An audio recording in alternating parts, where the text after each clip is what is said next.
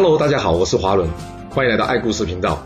我将古文历史转换成白话故事，希望能让大家呢更容易去了解前人的经验以及智慧。那让我们一起来听故事吧。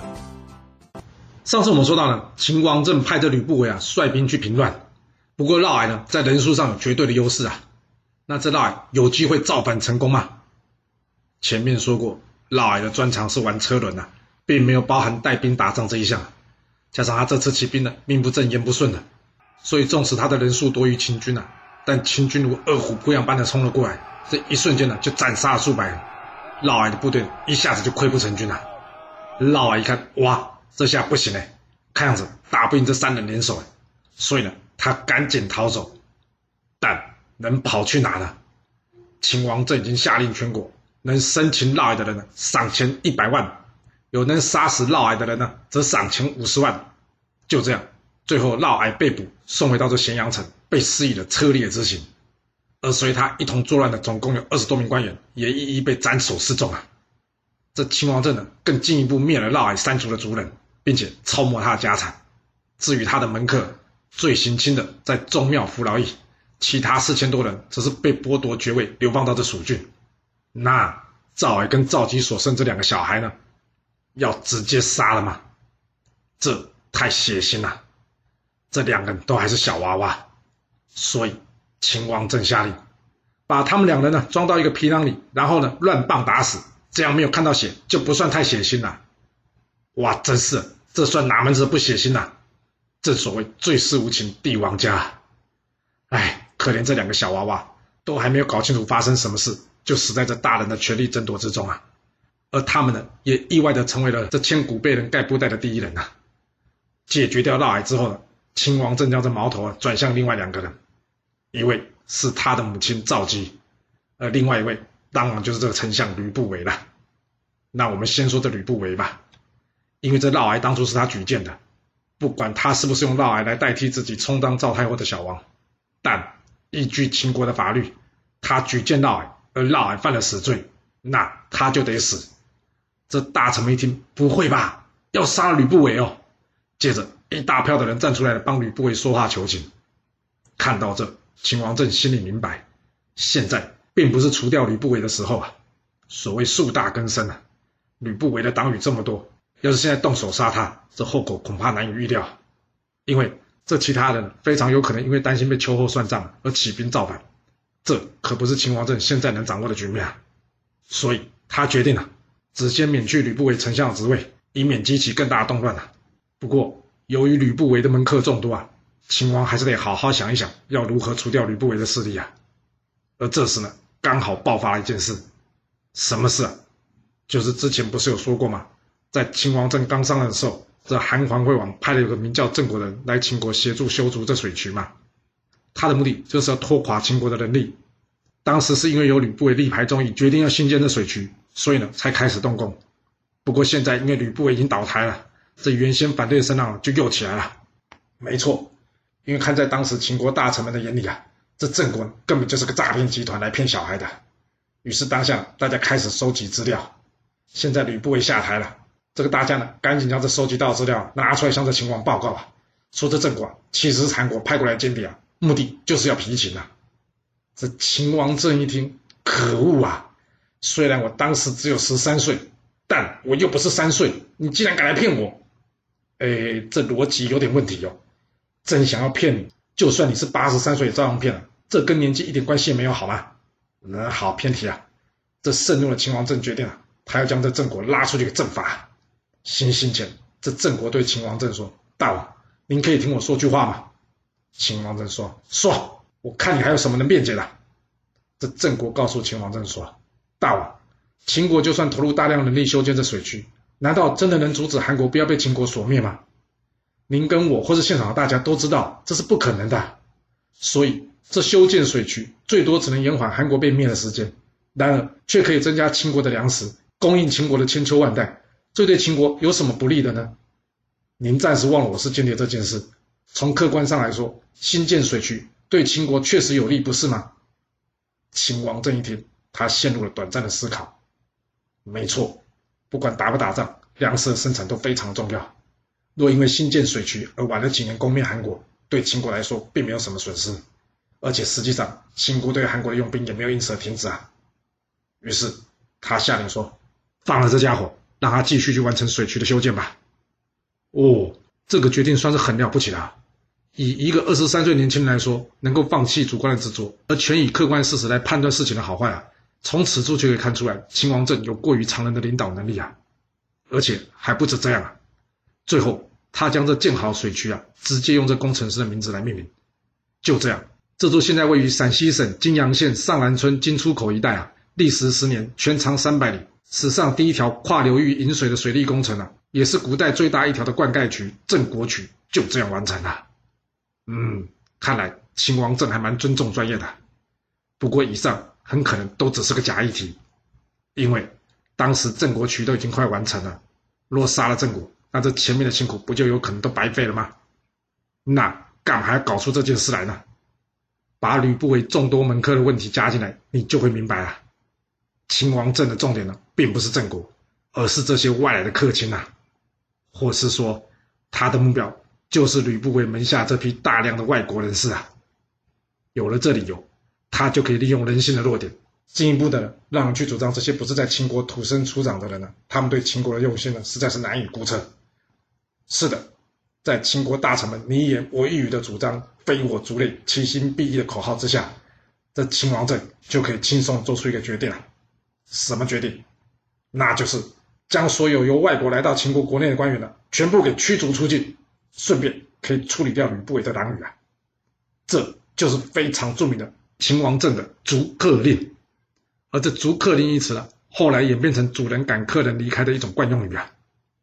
一听到这秦王政下达逐客令，这原先在吕不韦门下有一位叫做李斯的食客想：不会吧？我就是看准秦国有机会才过来的，现在给我演这出，这可不行啊！所以呢，收到消息他呢，立刻呈上这著名的谏逐客书给秦王啊。这里要先打岔说明一下，这李斯个人的小档案啊。李斯，楚国上蔡人啊，也就是现在河南省上蔡县西南方的人士啊。他原本是楚国地方的一名小官员呐、啊。一天，他去上厕所的时候，看到里面有一只老鼠啊。这又瘦又弱的老鼠啊，一见到人就躲。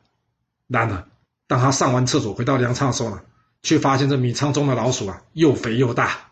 而最离谱的是啊，这些老鼠根本就不怕人呐、那看到人来了，竟然走都不走。从这里啊，李斯得出了一个结论啊：一个人有没有出息啊，就像这老鼠一样，会有他所处的环境而有所不同。于是他决定了，他要好好充实自己，所以呢，他拜荀子为师，向他学习帝王之术。而学成之后呢，李斯判断这楚考烈王呢，并不是个能够富强国家的人，所以他做了一个决定，那就是往西前往这秦国。之后，他来到当时秦国最有权势的人，也就是吕不韦的门下来做食客，他非常受到吕不韦的赏识。而秦王在看到李斯这篇谏逐客书之后呢，他也同意立刻撤回这道命令啊。哦。那这书中到底写了些什么呢？要是你有听过前面春秋战国故事啊，你就会非常有感受啊。这篇文章写得非常的好，我这呢就用白话的方式简单说明一下。这李斯告诉秦王说，秦穆公用五人称霸西戎，所以称为春秋五霸。而后来秦孝公用商鞅，秦惠文王用张仪，乃至于秦昭襄王用范雎，这些呢都是秦国富强的关键。但这些人哪一位原先就是秦国人啊？他们还不全部都是外国人，还有这秦国的珠宝美女，有多少是秦国自己出产的？所谓泰山不让土壤，故能成其大；河海不择细流，故能就其深。王者不却数众，故能明其德。简单来说，就是一句话：有容乃大。按、啊、你将人才都赶走，那这些人会去哪？当然是去你竞争对手那。那这不就等于拿兵器给强盗，送粮食给小偷？有人这样做的吗？讲得真好。神非我族类，其心必异啊！要是这句话是正确的，难道反面解释就可以得出是我族类就其心必同的结论吗？要是可以，那请问汉奸这一词是怎么跑出来的？不过很可惜，虽然李斯几千年前就已经说出这个道理，但除了秦王，大多数人还是对外来的人很有戒心啊。就这样，李斯成功平息了秦国国内一场逐客风波，也赢得了秦王政对他进一步的赏识啊。之后。李斯还向秦王政提出了要灭诸侯、称帝业、统一天下策略，让秦王政正式任命他为客卿，并派人呢到六国去游说离间各国，可以说是一个成功的化危机为转机的例子啊。虽然逐客风波解决了，不过另外一个问题呢，却还没解决。什么问题啊？那就是赵太后乱伦的问题啊，该怎么处理啊？这赵姬怎么说也是秦王政的生母啊，所以秦王政呢，要他好好的在雍地宫内待着，心同软禁啊。然而，这决定了立刻引来大臣们认为秦王不孝顺而提出谏言了。这秦王政根本就听不下这些言论了。要知道，这在背后被人指指点点的又不是你，你们说的轻松。这来劝说的人呢、是一个接着又一个。这秦王政一气之下，将这些来谏言的人一一处死，总计杀了二十七人。哇，那还有人敢对他提出谏言吗？有，就是有人不怕死啊。那是谁呢？有一位骑过来的叫做毛焦的人，他就是想要再试一试啊。这秦王政一听，又要来说太后的事啊，来啊，给我把这鼎给煮起来。这家伙要是一开口再提太后的事啊，我就立马把他给煮了。这毛焦一进宫了，看到这煮沸的大鼎了，他已经知道秦王的用意了。不过他还是跟秦王说了：“大王，你想要统一天下吗？”秦王这一听，哼哼，四相，没有谈太后的话题。他回答毛焦说：“当然了。”毛焦接着说：“但您现在行为却是背道而驰啊！”秦王政听完之后，他问他。你这话怎么说？毛焦说：“简单来说吧，大王，要是有一个人连自己母亲的生育之恩都可以不顾，那您觉得他还会顾谁的恩情呢？要是这个人就是你的主子，身为臣子你，你还敢跟这样的人吗？还有，人谁不会犯错啊？这犯了错，谁会愿意挺身而出纠正他？自然是那些关心他的人啊。所以这忠臣呢，才会提出谏言。”要是有一位大王把纠正他做错事的人都杀了，那我想请问你啊，您觉得还有忠臣敢对这位大王提出劝谏吗？这一旦大王身边都没了忠臣，没了贤人，他要拿什么去争天下？听到这，秦王政陷入了长长的思考。没错，毛焦说的有理啊。虽然留下太后我会没有面子，但不留下太后将没有里子。这里子与面子，应该还是要先顾住里子啊。因为这面子以后讨回来就行了。于是他开口回答毛娇说：“你说的没错，好吧，我就接着太后回甘泉宫吧。”就这样，毛娇成功让秦王政了解到自己的错误，并且呢，帮自己赢得了上卿的职位啊！厉害！这毛娇根本就没叫秦王政放了太后，结果呢，一样达到他的目的啊。而吕不韦在被免除丞相职位一年之后呢，秦王政呢，进一步将他赶到黄河以南的封地啊。然而，这吕不韦你秦王政不喜欢，可不代表别的国家也讨厌呐。这各国诸侯不断的派人来邀请他，这可让秦王政关火啊！这么红是吧？我若放你出秦国，那不是纵虎归山吗？既然你已经不能为我所用啊，那也不可以让人家做资源回收。什么意思啊？就是秦王政已经准备了，将你吕不韦给做掉当肥料了。真的只是生气吗？有可能。更可能的是，秦王政已经完完全全的掌握了这国家的机器，所以呢，他敢动手除掉吕不韦啊！他写一封信给吕不韦，信上写道：“你对秦国有什么功劳，让秦国把你封在黄河以南，十亿十万户？你和我有什么亲戚关系？你要我称你为重父？我看你还是跟你的家人迁到蜀地去吧。”这吕不韦一看到这信呢，他非常清楚。秦王并不是要他迁去蜀地，而是要他死。看着这自己亲手推上王位的秦王政，还有自己奇货可居的成就，这吕不韦最后决定了：我不去蜀地了。他举起了一杯毒酒，然后一饮而尽。就这样，由他自己亲手结束了他传奇的一生故事。这史书上写的是，吕不韦因为害怕最终难以躲避被秦王杀害，所以他喝下毒酒自尽。然而，真的是这样吗？不论这秦王政是不是他儿子，但秦王政想要踏出秦国，就必须先解决掉这内患。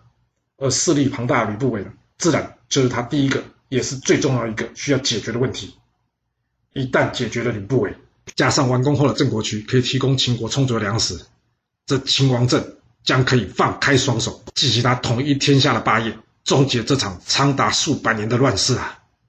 换句话说，这千古一帝是我吕不韦所创造出来的。有一种说法，吕不韦死去的时候是笑着离开的，那至于他是怎么想的，还是那句老话，不去问他本人，我们是永远无法得知的。我们唯一可以知道是，他是第一位商人做到位极人臣的人，也是战国四大富商之一啊。在吕不韦被免除官职之后，秦国已经展开了所谓的秦灭六国之战，而随着吕不韦的死去，秦王更可以放手一搏了。那这乱世终结的一系列战争——秦灭六国之战，到底有哪些战争呢？而这故事又会如何的发展呢？我们要到下次才能跟各位说喽。好了，我们今天就先说到这。若喜欢我的故事，要麻烦您记得动动你的手指，给我五星评价，或是点赞、订阅、追踪以及分享哦。当然，也欢迎您留言分享你对这一集的想法，或是你也可以请我喝一杯咖啡或是饮料，让我有持续创作的动力。